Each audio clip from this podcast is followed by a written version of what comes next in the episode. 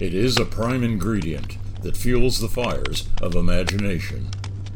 Amid countless eons past, it fanned a spark ignited by a primeval author, chiseling arcane petroglyphs across a dim cave wall. This life giving current once grew papyrus for paper and dried vibrant oils brushed over canvas. Carried across the land since before the dawn of time, it is the breath that gave rise to dinosaurs and has since walked on the surface of the moon. Manifesting as a placid breeze, it stirs memories of childhood, or as a turbulent vortex, ripping up the pages of history. Powered by this influence, we dream, love, laugh, hate, and destroy. In short, live out our lives. A gust of this disturbance carries the potential to scatter fog surrounding the unknown. Drifting through frequencies of time and space, thin air is inhaled for the first time and exhaled at the last. Don't try to catch your breath.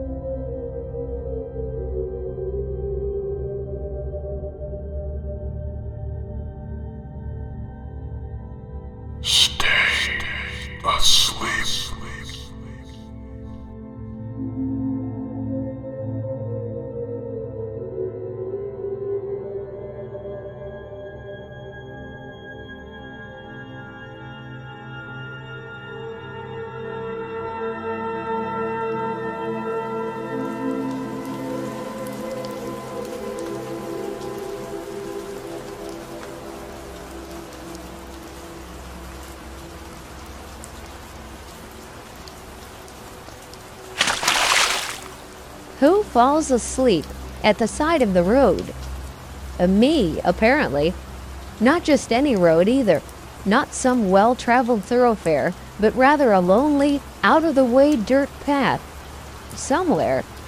Out in the middle of uh, nowhere. Adding insult to injury, I awoke in the middle of a shallow mud puddle in the rain, cold and underdressed for the occasion, my dress on, inside out torn overcoat, and no shoes.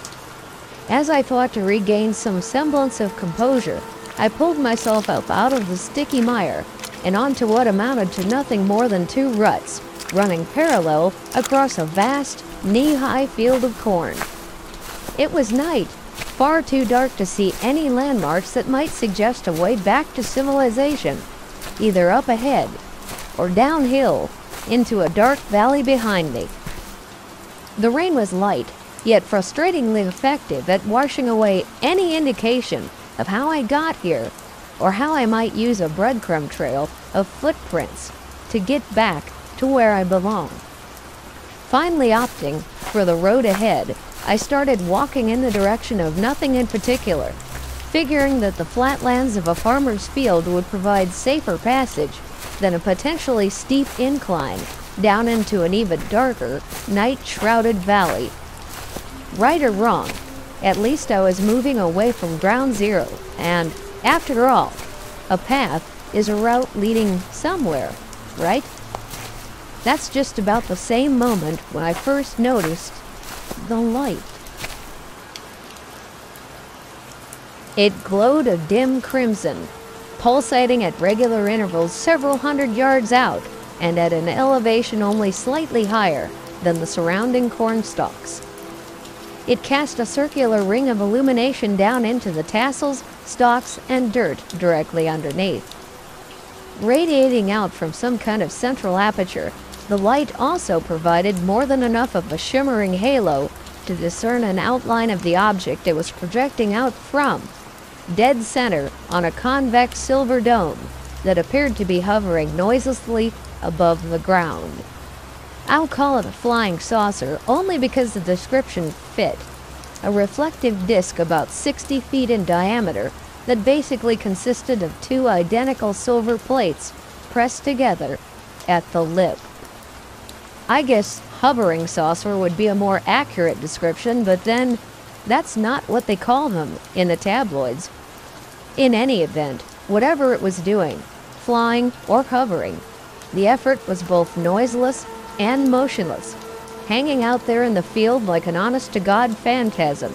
Unbelievable, and yet seemingly, there it was. I was already terribly unnerved by my circumstance. Why were my clothes in such a state of disarray? How did I end up blacked out and face down in a mud puddle way out here in the countryside? Where is the road I had been driving on, and for that matter, where is my car? And now this. I don't even believe in this crap. UFOs? Little green men? Alien abduction? The thought was both chilling and seemingly revealing at the same time. Fantastical, of course, maybe even downright ridiculous. And yet, there it was a flying saucer. My God, I thought to myself, I've read about this stuff. Required reading, of course. Certainly not the sort of fringe hogwash I'm fond of studying in my free time. Still, I knew the MO. Abduction lore. Little gray aliens with big heads and black, almond shaped eyes. Missing time. Blah, blah, blah. I needed an easy A, a bird course to rack up a couple of extra credit hours, so I decided to take this bizarre class on the paranormal. We touched on just about every bullshit theory you can think of aliens, giant birds, Sasquatch, lake monsters, parallel dimensions. Crazy. Though, at the moment, I'm completely at a loss to explain what has happened. Rather, what is happening to me still. Unless I'm drugged and hallucinating, that's a UFO, right there. Undeniable. As the icy fear and realization welled up inside me like the cold draft from a slaughterhouse, I started to run, stumbling along the overgrown path riddled with uneven tractor tread marks, sharp pebbles, and an occasional mound of rotting, fallen brown corn stalks, leftovers from the harvest of years gone by. Running barefoot across these obstacles was painful, of course, yet paled by comparison to the sense of urgency driving me on to anywhere but here. Fleeing into the darkness, I had no idea whether or not the thing was moving to follow me. That is, until I finally risked a look back. The saucer was still in the same spot in the cornfield, though now it was slowly rotating, the deep, glowing, fiery red lights around the perimeter no longer shining down to the ground, but rather pointed out into the low lying fog like a spinning lighthouse beacon and it was rising. At first, nearly imperceptible, noticeable only by way of the long, amorphous shadows rippling across the stalks and tassels. I continued backing away as I watched it rise, oblivious to any potential obstacles behind me. Then, I tripped. As I started to fall backwards, someone or something caught me and kept me from toppling over. I immediately pulled away, wrenching myself free and whirling around to face what I hoped would be a police officer, someone who happened by and spotted me out here running. It was not. At first, all I could make out was the silhouette of a tall, thin man standing in the middle of the trail, outlined by a brilliant set of car headlights behind him.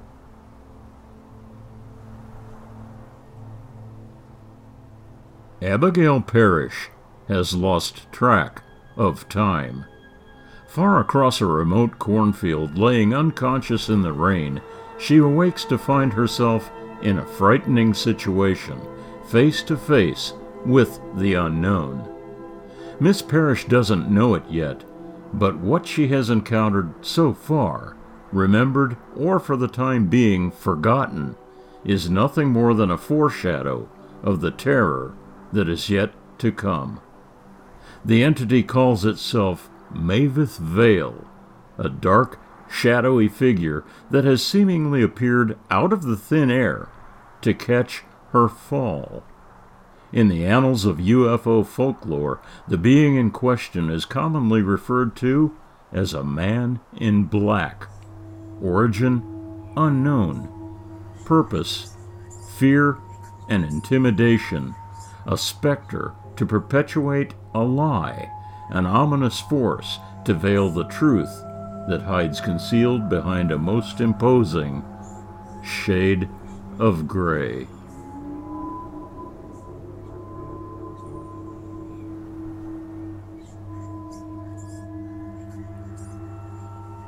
Who are you? What, what do you want? I shouted. At first, the figure didn't respond at all, just stood there, motionless, his identity completely obscured by the intense rim light. What are you doing here? I went on. Please, I'm lost. Can you help me? If I could just find my way back to the road, to my car, or perhaps use your phone to to call an Uber? Please, sir, I just want to get home. Or maybe call 911. Tell the police there's a UFO out here. Bring in the National Guard or something. Apparently, there was something in what I said that caused a reaction. The man gestured with his outstretched arm back in the direction behind me. Back there, you say. A UFO? an unidentified flying object. I heard a strange sound that I decided must be him clicking his tongue on the roof of his mouth. You don't actually believe in that sort of far fetched mumbo jumbo. I suppose I should have been relieved that he was actually initiating a conversation, but something about the tone of his voice was extremely unnerving, a kind of sing song vibration that sounded, at least to me, emotionless and monotone, like an AI robot. I know what I saw. It was undeniable. Right back down this dirt path, like two silver plates attached to each other at the lip, with a ring of glowing red portholes around the perimeter. In a very strange jerking motion, the man threw his head back and let out an otherworldly cackle, a booming laugh that seemed altogether artificial. Portholes, no less. He repeated. And I suppose that there must have been little green men looking out at you through those portholes like some kind of deformed cartoon character. The man's neck literally stretched forward away from his shoulders, like a jack in the box, his head bobbing up and down just inches from my face. Corpse white pallor framing what seemed to be painted on lips, masking an unnatural smile. The hideous specter continued. Why don't you tell me more about these portholes? Were they round? Perhaps the shape of a crescent. There's not a cloud in the sky now, Miss Parrish. The precipitation has cleared away to reveal a brilliant moon in the starry sky overhead. Venus at peak brilliance. Are you certain of what you saw now? Are you absolutely certain that you saw portholes? In a wild state of adrenaline fueled panic, I ducked beneath the shadowy, outstretched features and pushed the man out of my way as I ran blindly toward the headlights of his car and then veered past. On the way by, I noticed that the car was vintage, a jet black sedan with brilliant chrome trim and wide white wall tires. In the split second it took me to stumble into the corn stalks beside the car on the way around, I also noticed that all the windows were completely opaque and offered no clue as to whether there were other occupants concealed inside. Like the man himself, the car was equally unnatural, too clean, far too pristine to have rolled down a muddy pathway through a cornfield in the rain. No matter. All I could think about now was escape, to flee on foot as fast as possible across whatever was in my path. As the inky black cornrows raced by on either side of me, I realized that, at the very least, I had made the right decision by choosing this direction for my escape. A short distance ahead was the road, a dark band of rough asphalt that would intersect with my escape route, and there, a few feet distant from that very intersection, was my car, a welcome, recognizable sight, bathed in the moonlight. I had no idea whether the man and his strange black car were in hot pursuit. I heard no sound coming from behind me, no telltale crunching of tires on gravel or an engine revving. All that mattered now was getting behind the wheel and leaving this nightmare behind. The black top was easily traversable, and I crossed the space remaining to the driver's side without delay and quickly slammed the door shut behind me. It took several seconds more to find my keys when I remembered that for some reason my dress was on inside out. Ripping a button completely off the seam in an effort to reach the pocket, I quickly grabbed the keychain and turned the key in the ignition. To my relief, the engine turned over without a hitch, and I wrenched the car into drive and gunned my way off the shoulder in a spray of pebbles. Started down the road, switching on my high beams along the way. The post rain humidity was now manifesting as a thick blanket of fog that hung low in the ditches on either side of the road ahead and drifted in wisps across the blacktop for as far out as I could see. Driving fast under these conditions was treacherous to be sure, but the alternative of puttering cautiously along with Stretch Armstrong and a flying saucer on my heels was not an option. As my heart rate started leveling off a smidge, I decided, at the very least, to fasten my seatbelt for good measure. Racing along through the gloom for several miles, I finally caught sight of the glittering streetlights of a town signs of desperately needed civilization, other people to help fend off the unknown that seemed to be fading fast in my rearview mirror. As the tattered threads of rational thought started stringing back together, one strand at a time, I reached out toward the dash and turned on the radio.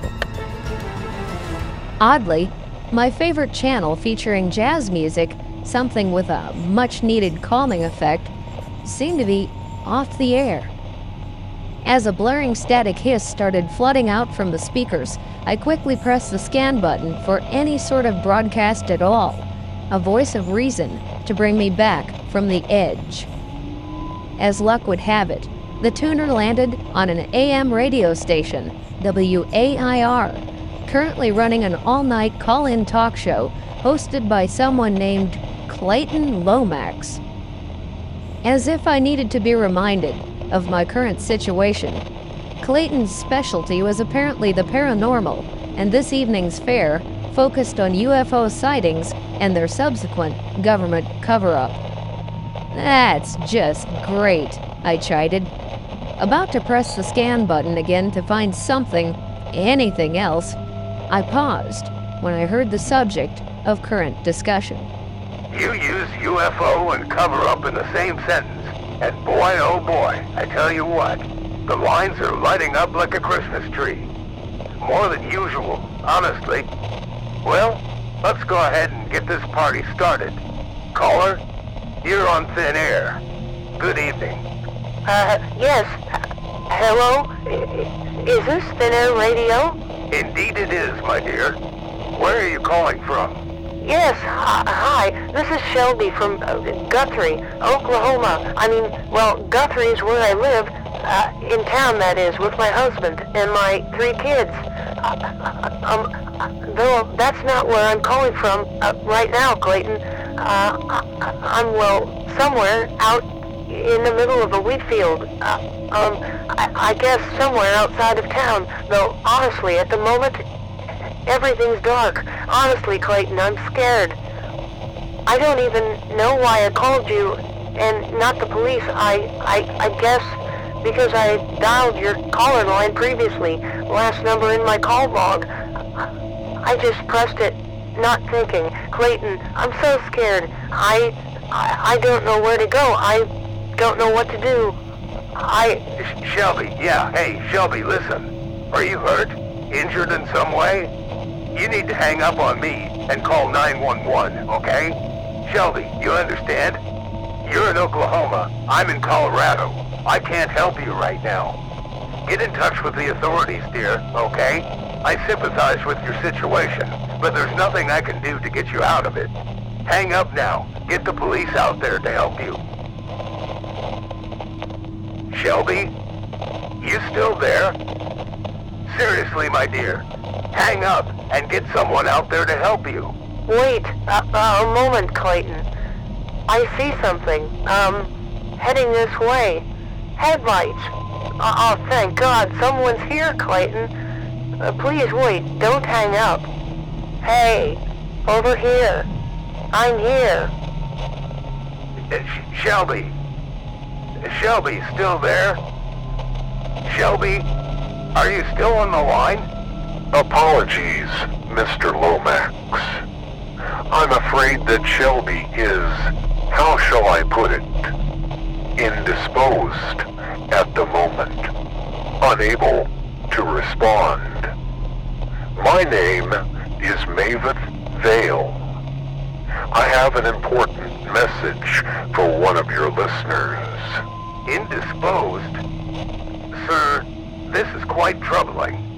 From where I'm sitting, it sounds as though you've somehow silenced my caller in some capacity. I'm already in the process of tracing this call. I suggest that you provide me with some assurance that Shelby is alive, well, and completely unharmed. Ah, but Clayton, I could no sooner harm Shelby than reach through the receiver and come after you. You see, I'm not anywhere near Guthrie, Oklahoma.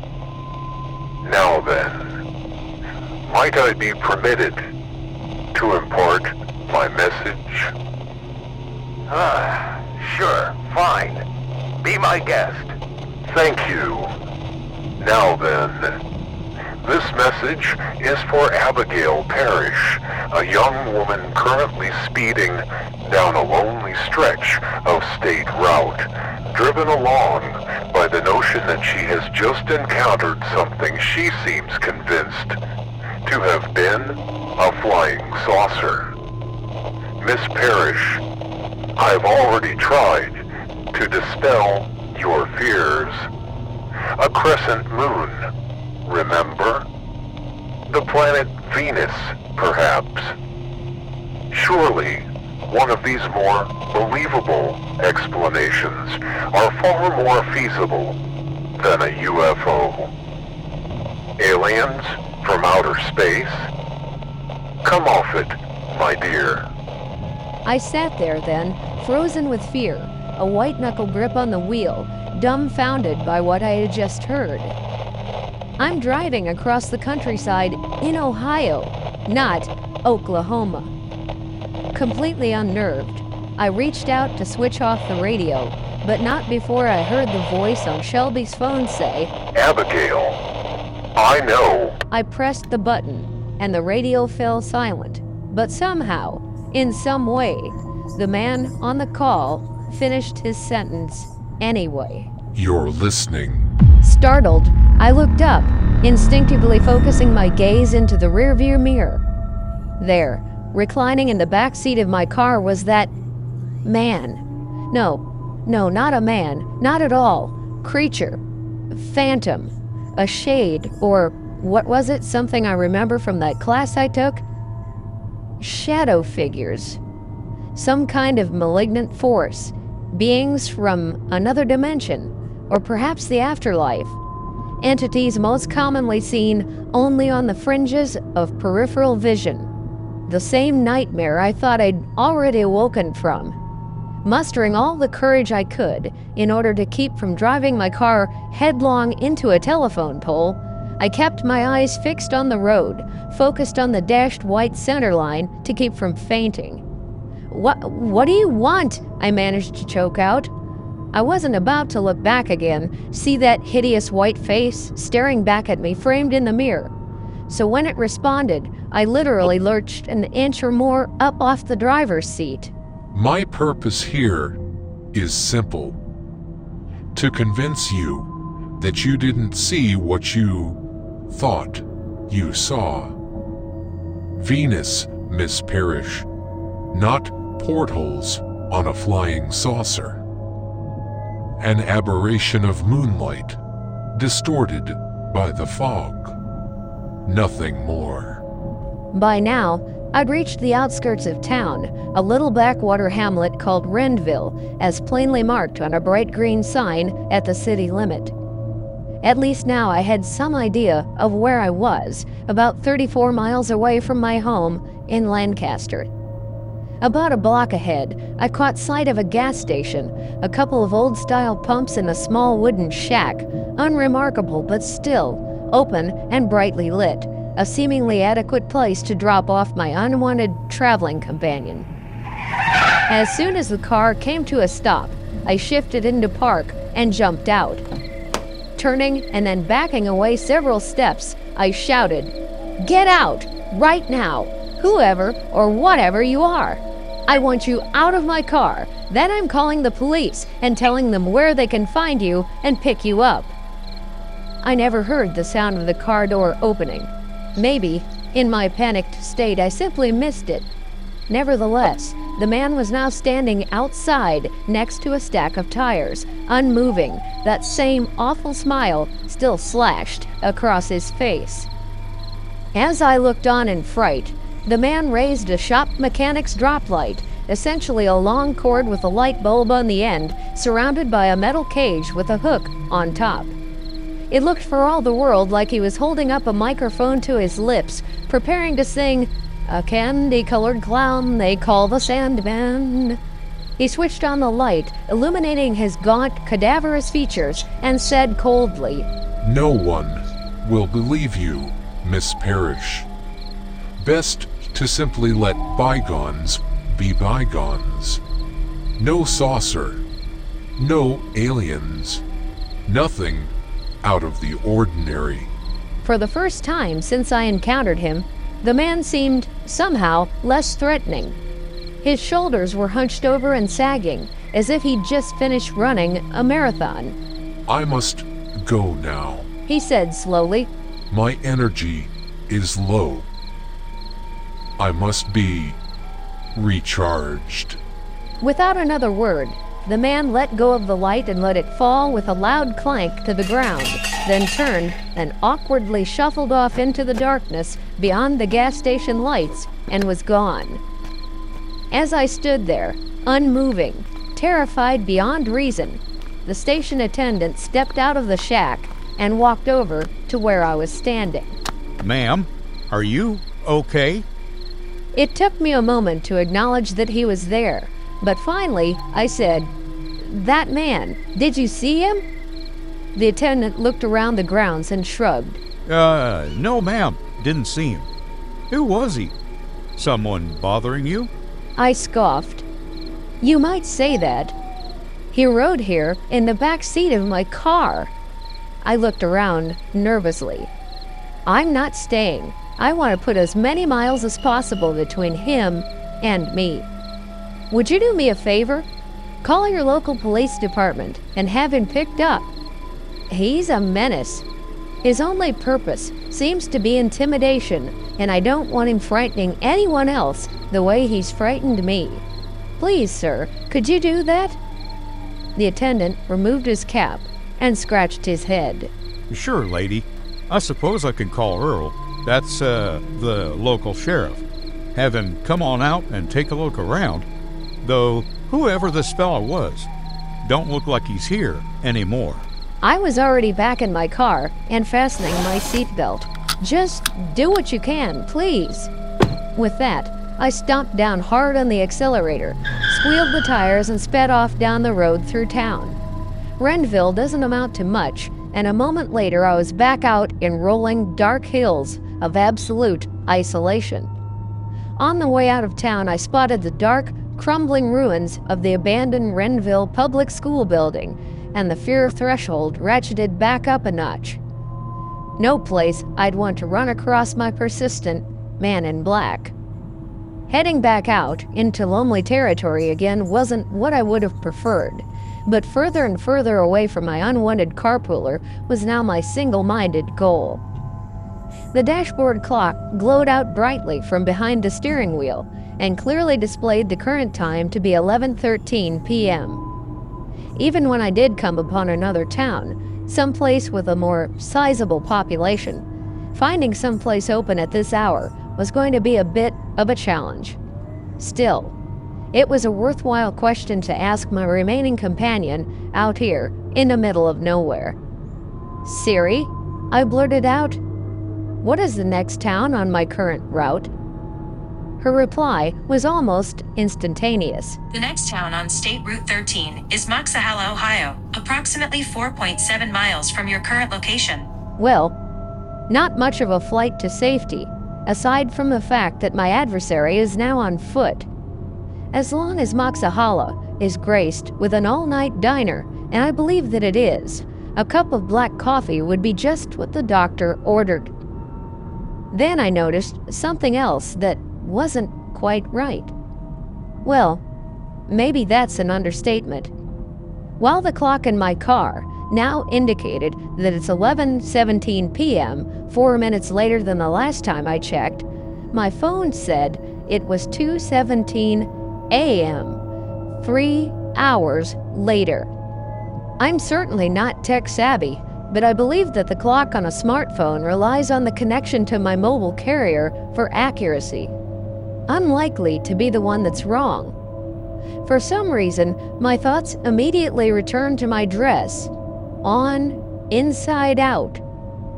Oh, my dear God, I said aloud. Three hours of missing time. A semi truck rolled up over a hill ahead with high beams on and raced toward me. My knee jerk reaction should have been to swerve closer to the shoulder, but for some reason I just slammed on the brakes and skidded sideways across the road. The truck nearly clipped me on the way by, air horn blasting, but it didn't matter. In fact, I hardly noticed. Call it hallucination or flashback, but whatever I saw in that instant wasn't the grill of an oncoming truck. The lights had suddenly taken on a totally different persona, and for a split second, they weren't headlights at all.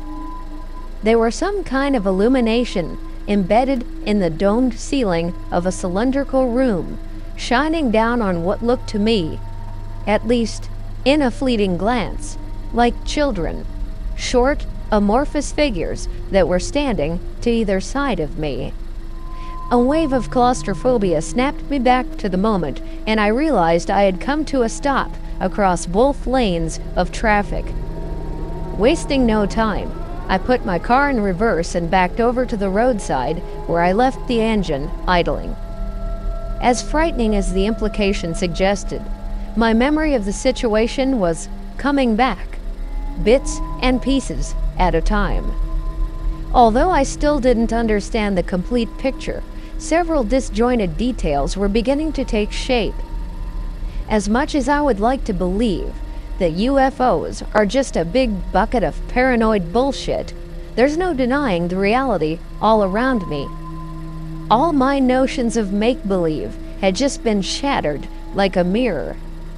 Now, there was no reflection that I could rely on to show me how I thought things were supposed to be. Had I been abducted all the classic earmarks are there. With a sense of utter vulnerability welling up inside me like a tidal wave, I gunned the engine and sped off once again, though not before I happened to glance out the passenger side window. Sure enough, there he was, leaning against a mile marker with his thumb extended like a hitchhiker, looking back at me with that same gruesome lipstick painted grin, spread ear to ear. Go away! I screamed as my car lurched back on the road, careening in a dangerous string of fishtails on the damp pavement. As I regained control with my fingers clamped to the wheel like a vice, I thought to myself, how the hell did he catch up to me? The gas station in Rendville was miles behind me. Had he hitchhiked from there? Who, in their right mind, would stop to pick up a fiendish looking creep like that. Even more alarming, was he perhaps an alien himself? Was the saucer still pursuing me, even now? I cautiously looked up through the windshield for some kind of object pacing my car, but saw nothing. Only the vast of night, a blanket of stars shining down from the blackness of space. Of course, any logical explanation of my pursuer's identity had become far less likely. As unthinkable as it sounded, he seemed to be some freakish kind of cryptid, a paranormal being with supernatural abilities. At first, I was convinced that he was a government agent, maybe the CIA or some sort of covert operative. That wouldn't even begin to explain his seeming ability to appear out of thin air. All of this added up to only one indisputable fact. I'm afraid, very, very afraid, of him, of this whole damn situation. I quickly made a sideward glance into the rearview mirror.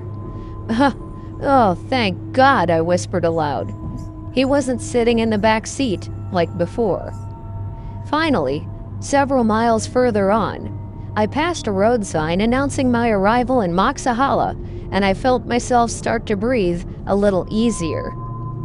No sooner had things started looking up, I caught sight of a dark field of headstones that was the Moxahala Cemetery, and my heart sank. Feeling even more lonely and isolated in the company of the dead, I absent mindedly switched on the radio again, wanting, no, needing the sound of another human voice. The WAIR talk radio show was still broadcasting, and for some reason, Clayton Lomax sounded unusually distressed. Apparently, he was on the phone with a caller who was right in the middle of something big that was just now unfolding. Yeah, Clayton, they just buzzed me again. Two of them. Way below safe altitude out here in these parts. F-22 Raptors, I think. There was a silence, for an instant. Then Lomax replied, Raptors? Are you sure? Are they in pursuit of the object? The caller took a quick breath and said, Yes, sir, they do appear to be, definitely, F-22s. I was, uh, in the Air Force for Enduring Freedom. Seen plenty of these birds up close and personal. Probably scrambled out of Dayton at Wright Pat. They're dogging the object, that's for sure. I listened, glued to the show, disbelieving, suddenly aware that all of this was unfolding somewhere in my own backyard. Oh, sure. Moxahala was more than 130 miles from Dayton, but still, it hardly seemed coincidental. All at once, a brilliant row of rotating red lights appeared over a rise in the distance spinning like a tilted Ferris wheel, in my direction. Coincidental? No. This thing was what I had witnessed hovering out in a lonely cornfield back down the road. I pulled my car to a stop, rolled the window down, and switched off the lights, but left the key turned so the radio stayed on. Sure enough, a saucer shaped craft glided over the tops of the tassels and passed by directly overhead, heading out over the bleak cemetery grounds. There was an unusual electrostatic crackling, accompanied by a low, ominous rumble as it went by, and little by little, my hair levitated around my face with glowing wisps of electricity dancing between the strands. The entire encounter would have been almost etheric and peaceful had it not been for a pair of fighter jets that came screaming by seconds later. Dear God, I shouted, this is what I'm listening to on the radio. The roar of the jet engines was deafening as they crossed over the road, the afterburners, or whatever they're called, pushing down a long, sweeping swath of corn stalks as the air was displaced in their wake. By the time I could finally hear the broadcast again, I made out the caller shouting, They just crossed Route 13. I can't follow them out into the field anymore.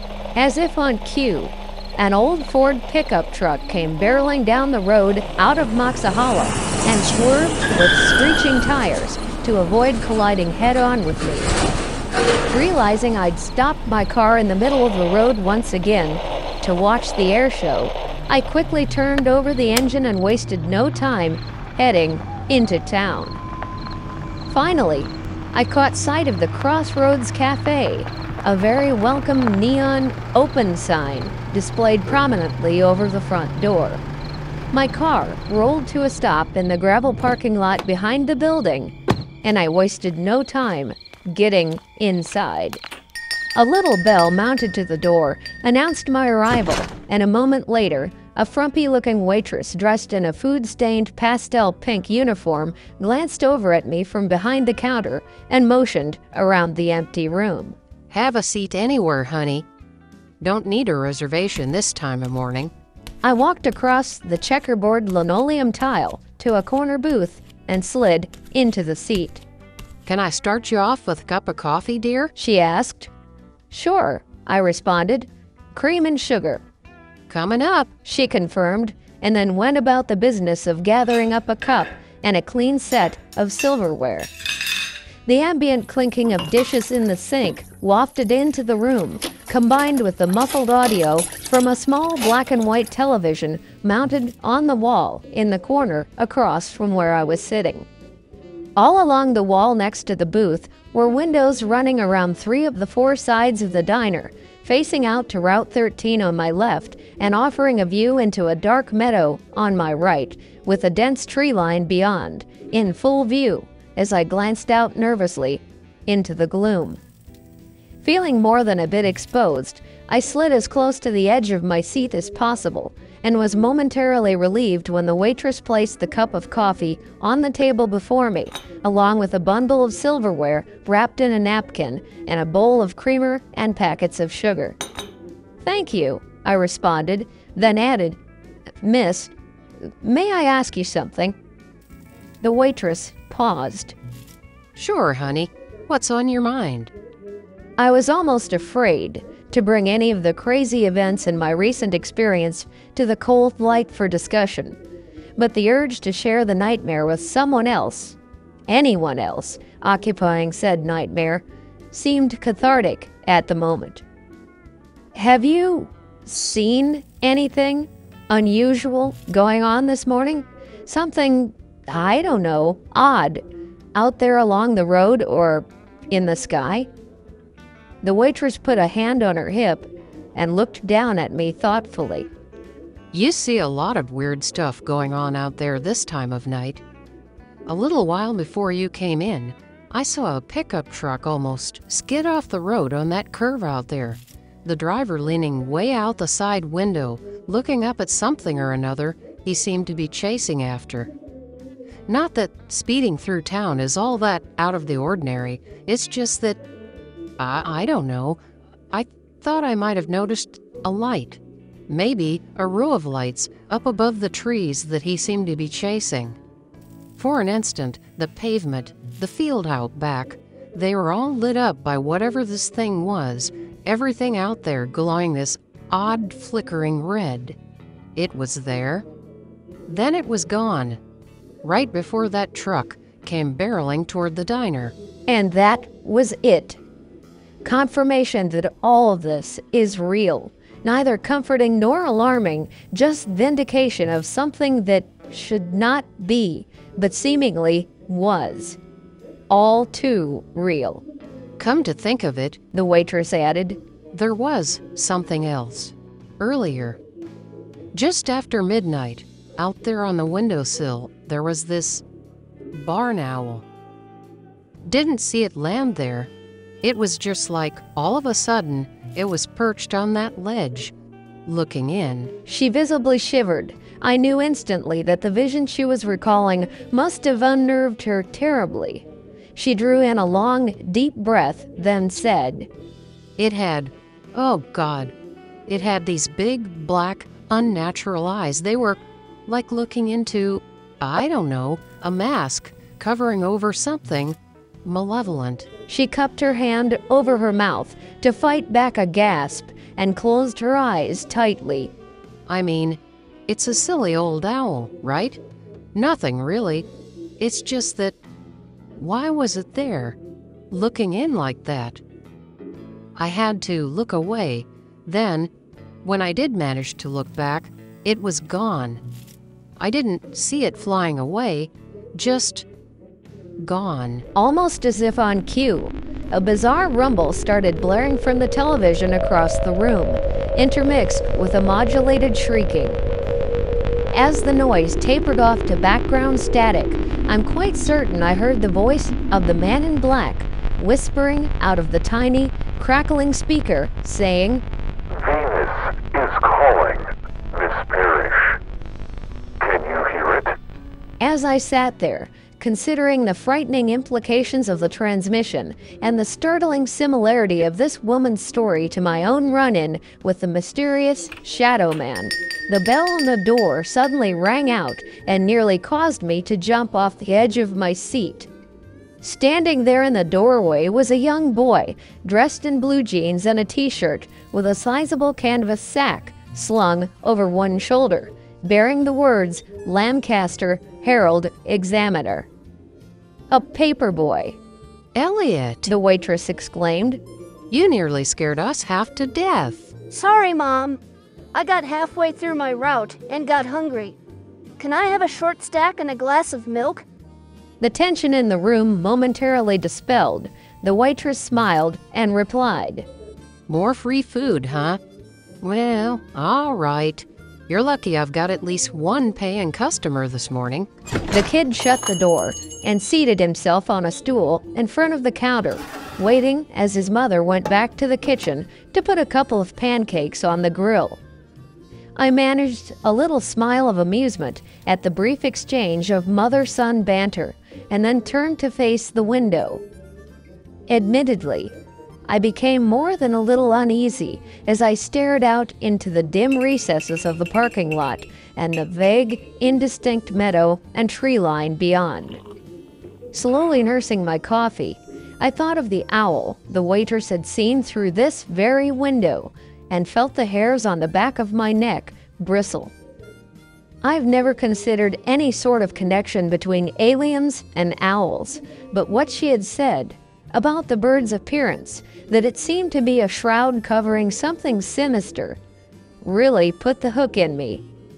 Retrieving my phone from the still inside out pocket of my dress, I pressed down on the home button and said, Hey Siri, show me a picture of a barn owl. After a moment, she responded with the characteristic, Here's what I found. followed by silently displaying several images. I immediately found myself having to fight back the urge to scream. Maybe it was a circumstance. Maybe something subliminal. I don't know. I'm certain that at some point in my life I must have happened upon a flesh and blood barn owl, or at the very least, the likeness of one. Why then did this little photograph on my phone invoke such a horrific response? There was no denying the resemblance. Dark, black, oversized eyes, essentially devoid of a face, pale grayish white feathers. nocturnal creatures native to that netherworld, inhabited by things that go bump in the night. I didn't see an owl on my screen. I was looking into the face of a gray alien. That's how they look, all right. Said a voice I recognized as the paperboy, Elliot.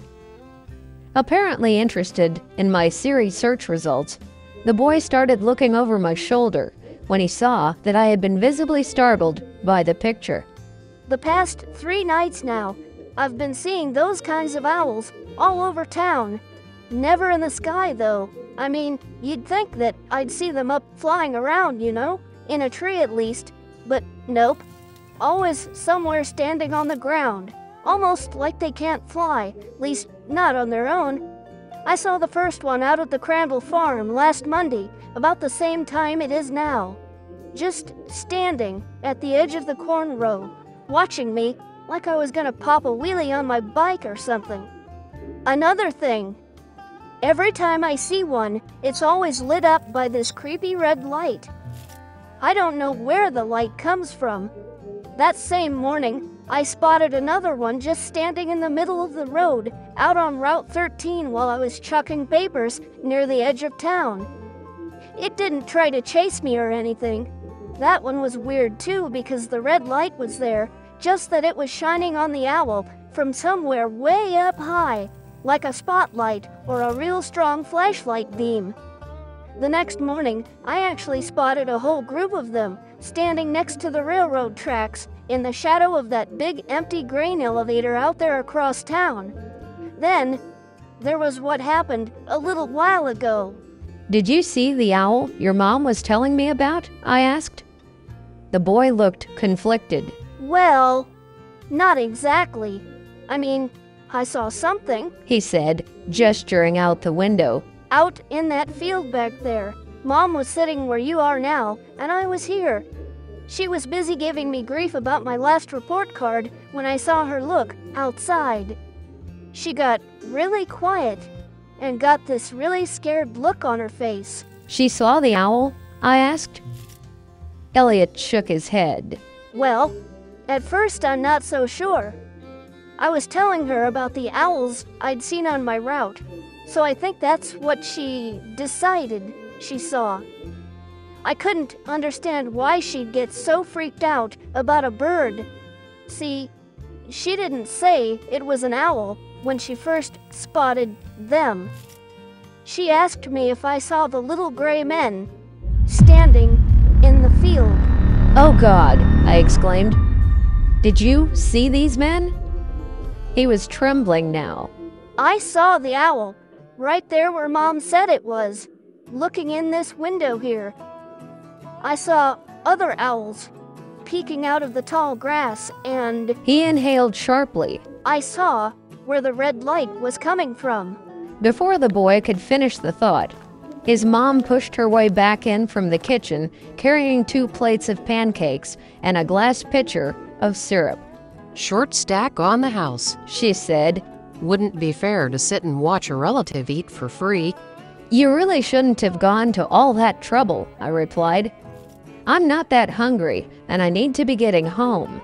Back to Lancaster. Give the extra short stack to my friend here. He's still a growing boy and a working man. Quickly downing the last sip of coffee from my cup, I placed a $10 tip on the table, stood, and started for the exit. Thank you for your kindness and hospitality, I said. I've heard enough about owls for one day. As I grasped the knob and opened the door with a jingle, I heard the waitress call out after me. They're not owls, you know. I let the door swing shut behind me, unwilling to keep riding down the tracks on this metaphysical crazy train of thought. I just want to be someplace safe, someplace familiar.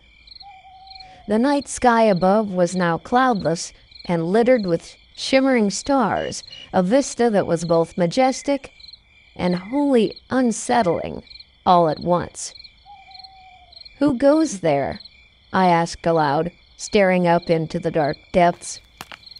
Feeling more than a little exposed on the way to my car, I wasted no time getting behind the wheel and getting back on the road. As I watched the diner shrinking into the distance behind me, I breathed a sigh of relief that the mystery man hadn't stopped in for an omelet. The sun would be coming up soon, and with it, the welcome light of day, dispelling the gloom and pushing this entire experience into a realm that could easily be offhandedly explained away, tucked neatly into the gray matter of forgotten memory. If only it were that simple, I thought, tugging at the button on my dress that was still on, inside out. No. This was no fantasy. No fevered dream brought on by an undigested bit of beef, a blot of mustard, a crumb of cheese, or a fragment of an underdone potato.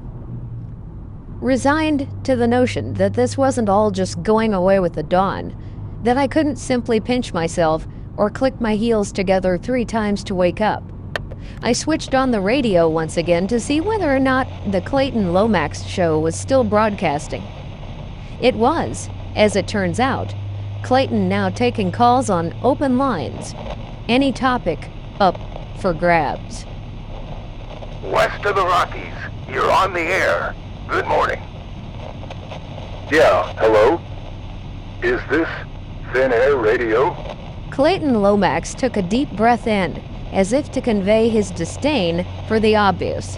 Indeed it is. Clayton Lomax here. Who am I speaking to? Uh, yes, Mr. Lomax. This is Mel from Spokane. How are you? I'm doing great, sir. Four cups of coffee, two packs of Luckies. Mel, my friend, I'm in rare form. So, what's on your mind? Well, going back to the UFO topic you touched on earlier, specifically alien abduction and mind control. See, I've been having these, uh, well, visions lately. I mean, weird shit. I can't even begin to explain. I've been through several sessions of hypnotic regression, and well, it turns out that I've had what folks call a close encounter. Really scary stuff, you know? Ever since, I keep seeing these things. I mean, nothing outwardly paranormal, just odd occurrences, commonplace stuff that's just out of place. Lomax sounded intrigued. What kinds of stuff are we talking about, Mel? Clayton asked. The caller was clearly agitated, almost manic, as he started trying to explain. Well, like just the other day, I was at the airport, you know? Spokane International. People everywhere coming, going. Typical bustle you'd expect in an airport terminal. Lots of noise, arrivals and departures over the PA system. Then, all of a sudden, there was this... Oh, oh God, this tone and static, you know, like tuning a dial on an old shortwave radio. Crazy, disjointed whines and crackling static. Only, near as I can tell, no one else in the terminal could hear it. If any of them did, certainly someone would have reacted. For a moment, it was almost deafening. Then all at once came a voice, like a whisper in the noise, that simply said, Stay asleep. Uh, I, um, I recorded the whole thing on my phone. I can play it if you like. Clayton was obviously surprised. So, let me get this straight. You're hearing and recording this sound, and yet nobody else hears it or reacts to it? Damn. This is even giving me goosebumps. Yeah, sure, Mel. Play it back. Oh, all right, Clayton. Here goes.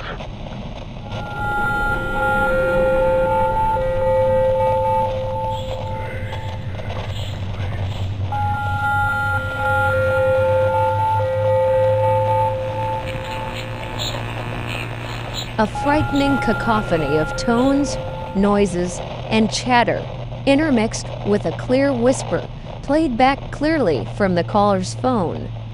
Once the recording was finished, Mel continued with his story. About that same time, I looked out across the aisle near one of the airport gates, and there was this old woman just standing there, looking back. I mean, looking straight at me. She was holding up this antique, tarnished metal-framed mirror, holding it so the glass was facing out in my direction. There was just something not right about her. The eyes cold, the face expressionless. I couldn't look away, like in a trance or something. I started walking toward her until I was close enough to look into the mirror. There was no reflection, like I wasn't there at all. I heard a final boarding call for my flight and momentarily turned away. And when I looked back, just seconds later, she was gone. Just gone. Clayton clicked his tongue on the roof of his mouth. Phew, that's quite a story, Mel.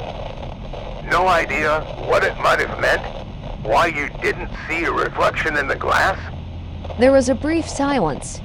Then the caller went on. Uh, I keep thinking these odd occurrences are somehow tied to the missing time.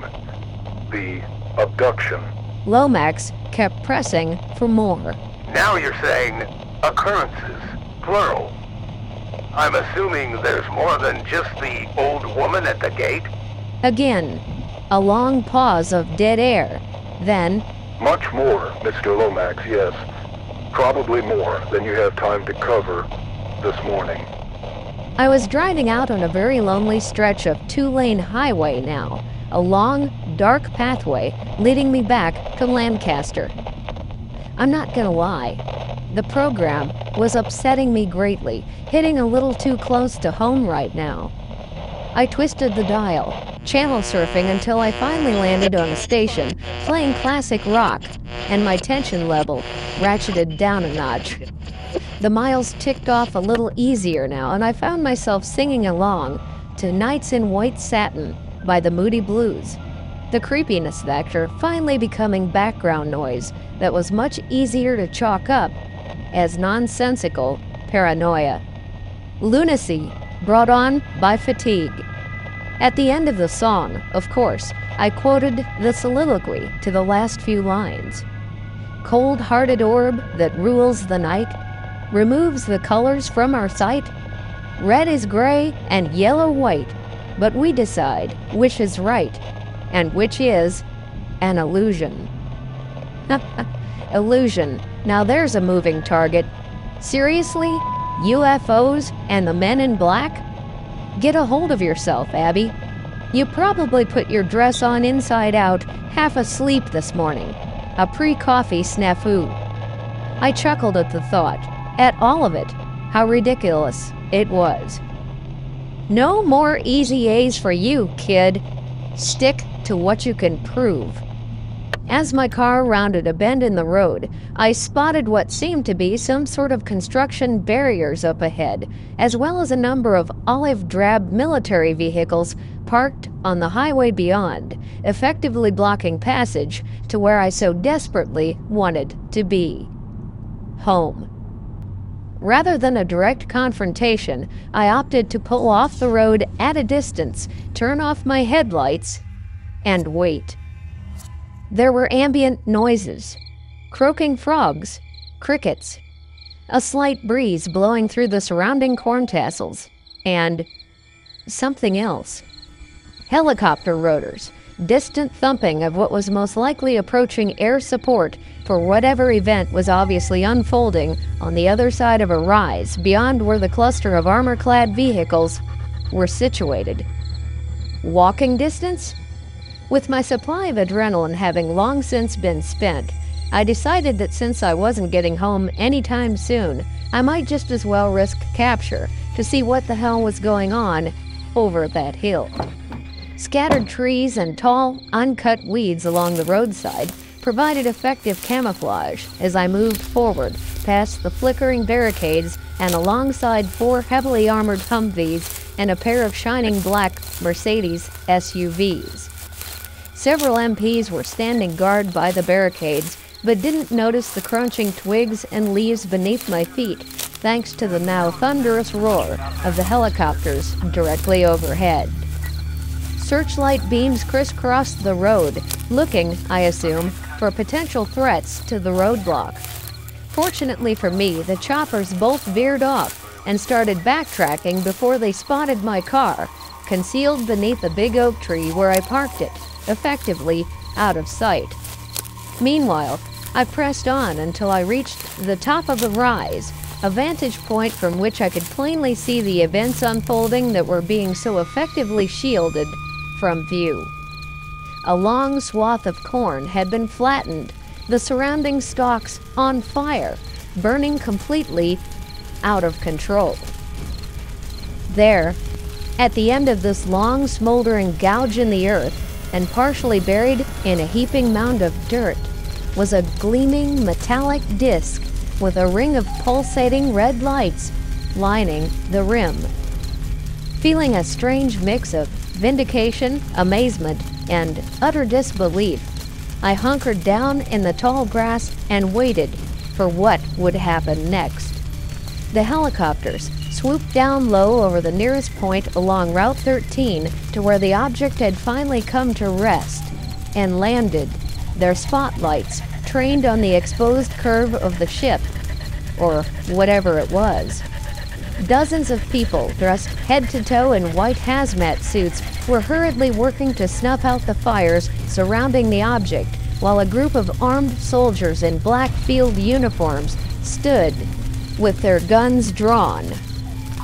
The rotors on top of the idling aircraft created an eerie strobe light effect across the valley, and in that rhythmic flashing gloom, I could see that the choppers bore no markings or insignias whatsoever, just painted black, just as mysterious and as intimidating as the SUVs behind me that were guarding the roadblock. The longer I crouched there watching, the more it became apparent that this was all, essentially, what amounted to a cleanup crew, a strike team of sorts, here to erase evidence of the unthinkable. Medics, as identified by the IV bags they held dangling over their heads, stepped out from under the leading edge of the craft carrying a stretcher, upon which lay the shrouded form of a child or a very small person. An alien? Uh, oh, no, no, please, I choked out, gripping and tugging the hemline of my dress. On, inside out. What did they do to me? I whispered sharply. All at once, a spotlight beam fell directly on me, projected out from the underbelly of the nearest helicopter.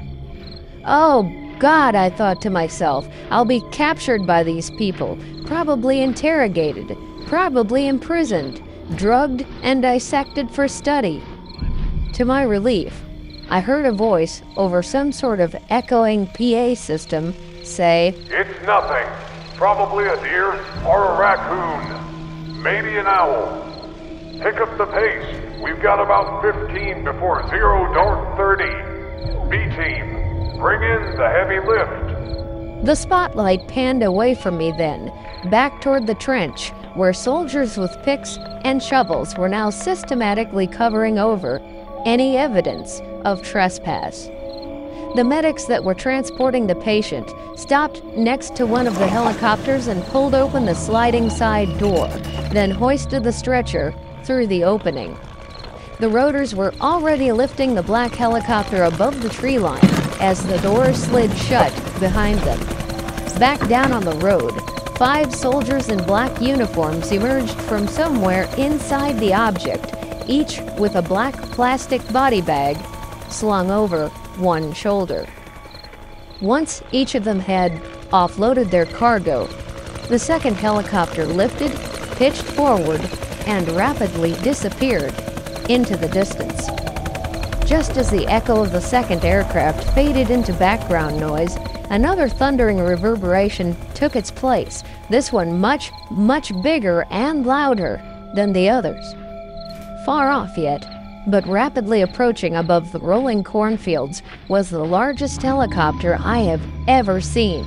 Giant thrashing rotors beating a path in this direction through the stagnant early morning air.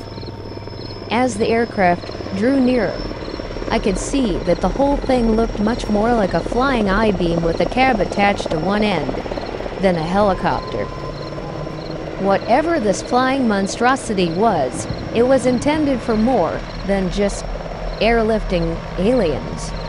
That's when I noticed a crane, a long extension of dangling cables swaying wildly to and fro in the turbulence beneath the gyrating blades.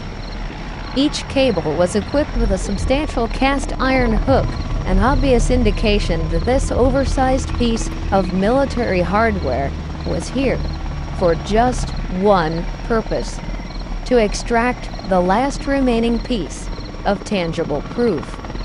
The entire operation didn't take long, almost as if it wasn't the first time this team had been called upon to tidy up a mess, not dissimilar. Just as soon as the helicopter was in place, hovering directly over the smashed saucer, soldiers on the ground quickly pulled the cables around it like a sling, then draped a large canvas tarpaulin over the top, effectively concealing the mystery, shrouded underneath. Not more than 30 seconds later, the giant chopper and its precious cargo were gone, as the saying goes off to Never Never Land. I stuck around in the bushes for a little while longer to watch a big chunk of pitted rock get dumped into the divot where the saucer had come to rest, a perfectly plausible substitute for the truth. Just as my friendly neighborhood man in black had suggested. Nothing more than the planet Venus, after all. Yes, Mr. Farmer, that was a meteor that crashed into your field last night. I scoffed. An undigested bit of beef, a blot of mustard, a crumb of cheese, or a fragment of an underdone potato. Firmly convinced now that my man in black encounter had been nothing more than a consummate performance of intimidation by some shadowy government agent, I started back for my car still mindful of the last few uniformed soldiers that were hastily tossing the construction barriers into the back of the last remaining Humvee. Pausing until they completed their tasks and finally drove away, I stumbled out of the ditch and back up on the road, looking both ways to make sure the coast was clear. Sunrise was finally pushing away the darkness, and I breathed a sigh of relief. The ordeal, such as it was, is over. I found my car right where I left it, grateful that they didn't whisk it away to some undisclosed location alongside the UFO.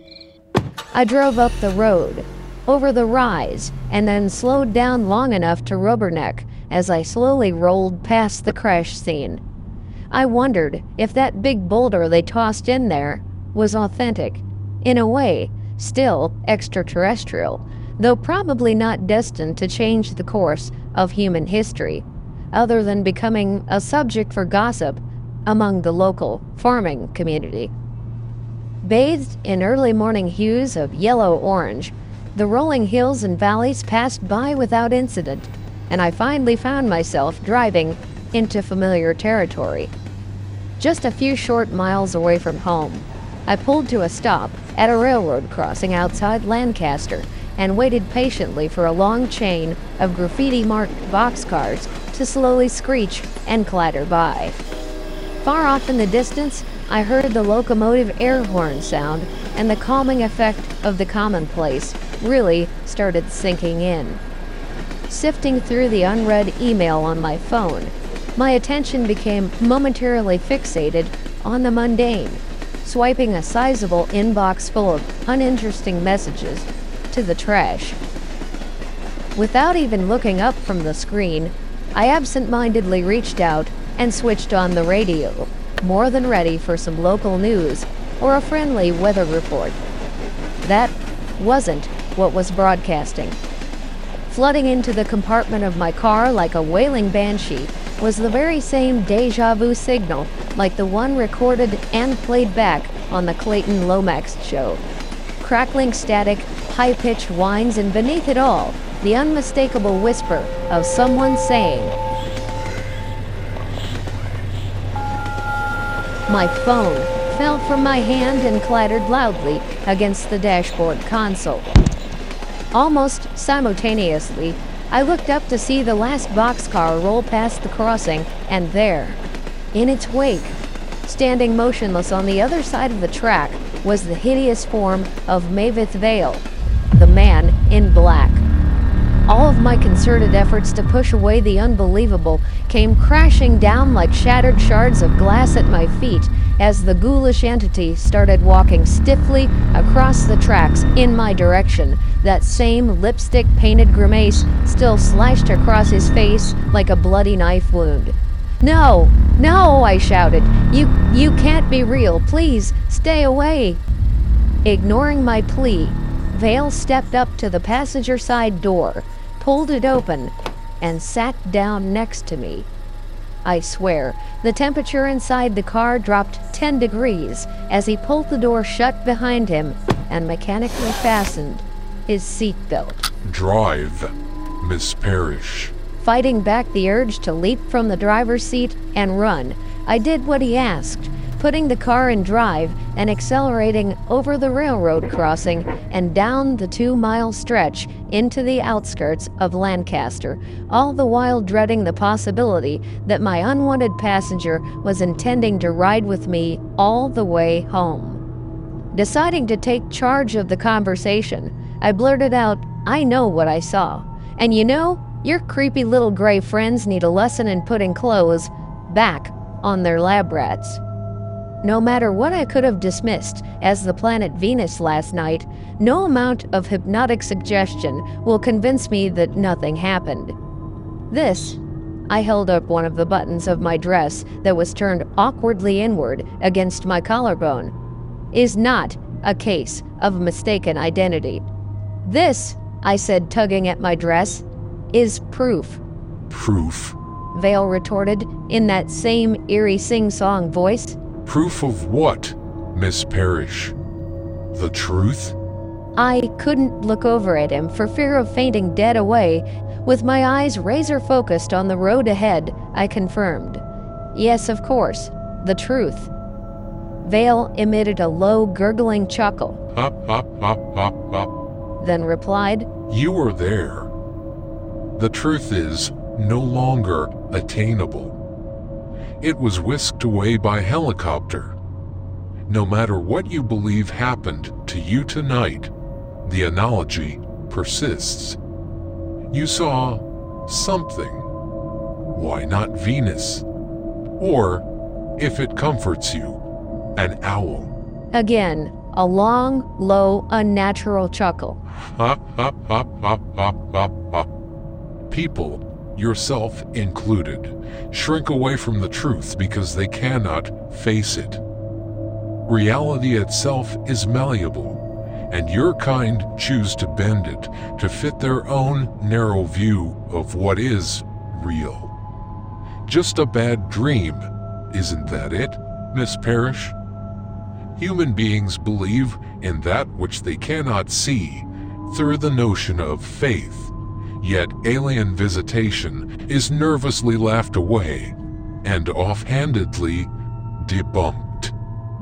Should you be inclined to share your supposed encounter with someone, anyone, they will most likely recommend medication to suppress hallucination, yet believe that an apple robbed humanity of paradise, or that a big boat saved two of everything from extinction.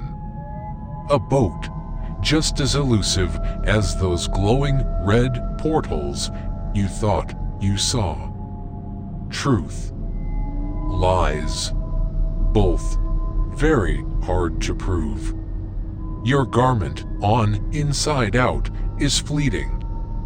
Tomorrow morning, when you wake up, you'll put on a different dress, and your proof will no longer exist.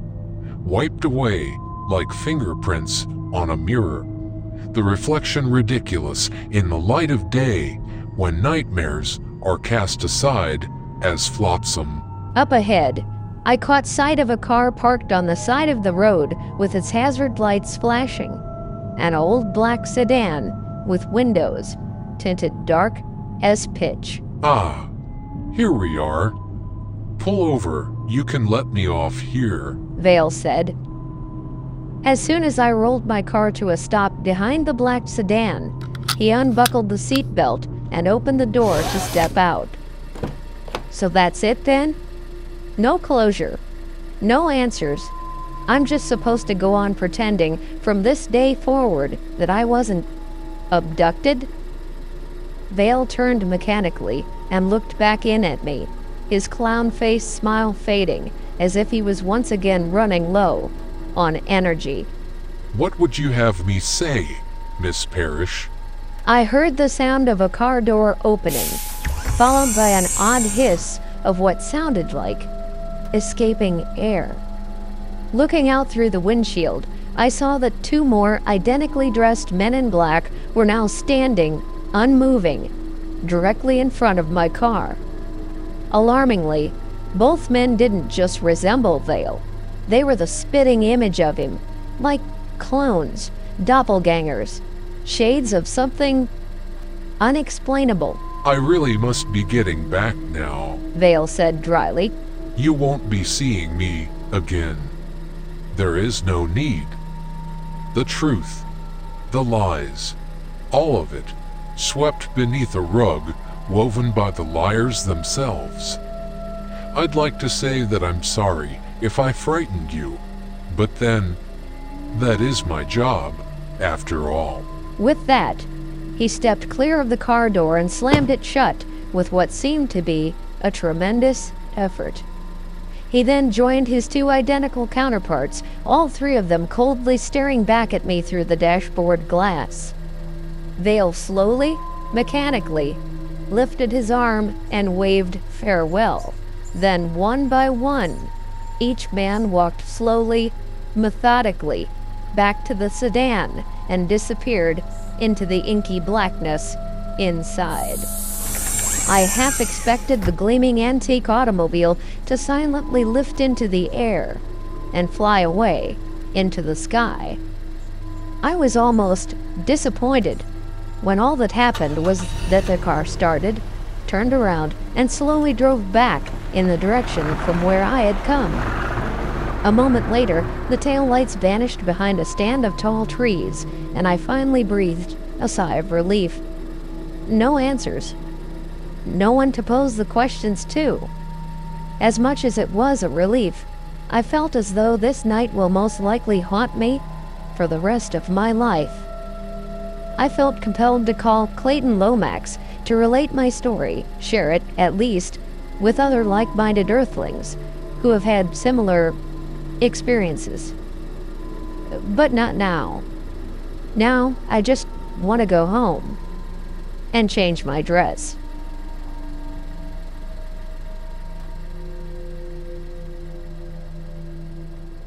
I saw a disk up in the air.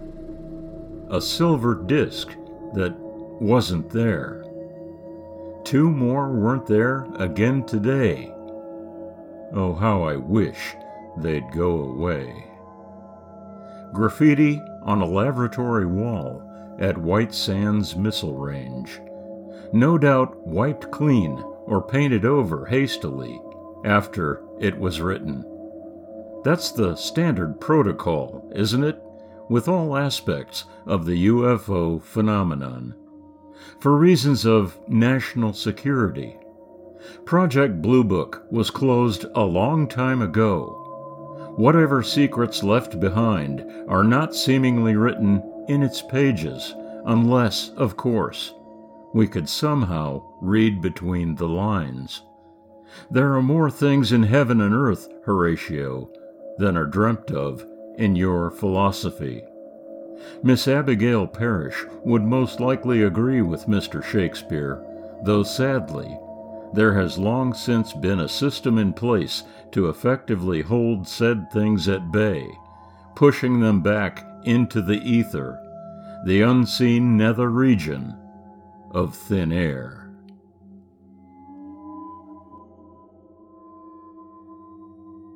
Episode 17 of the Thin Air podcast anthology, Shades of Grey, was written, produced, directed, narrated, and told by R.J. Lonsdale.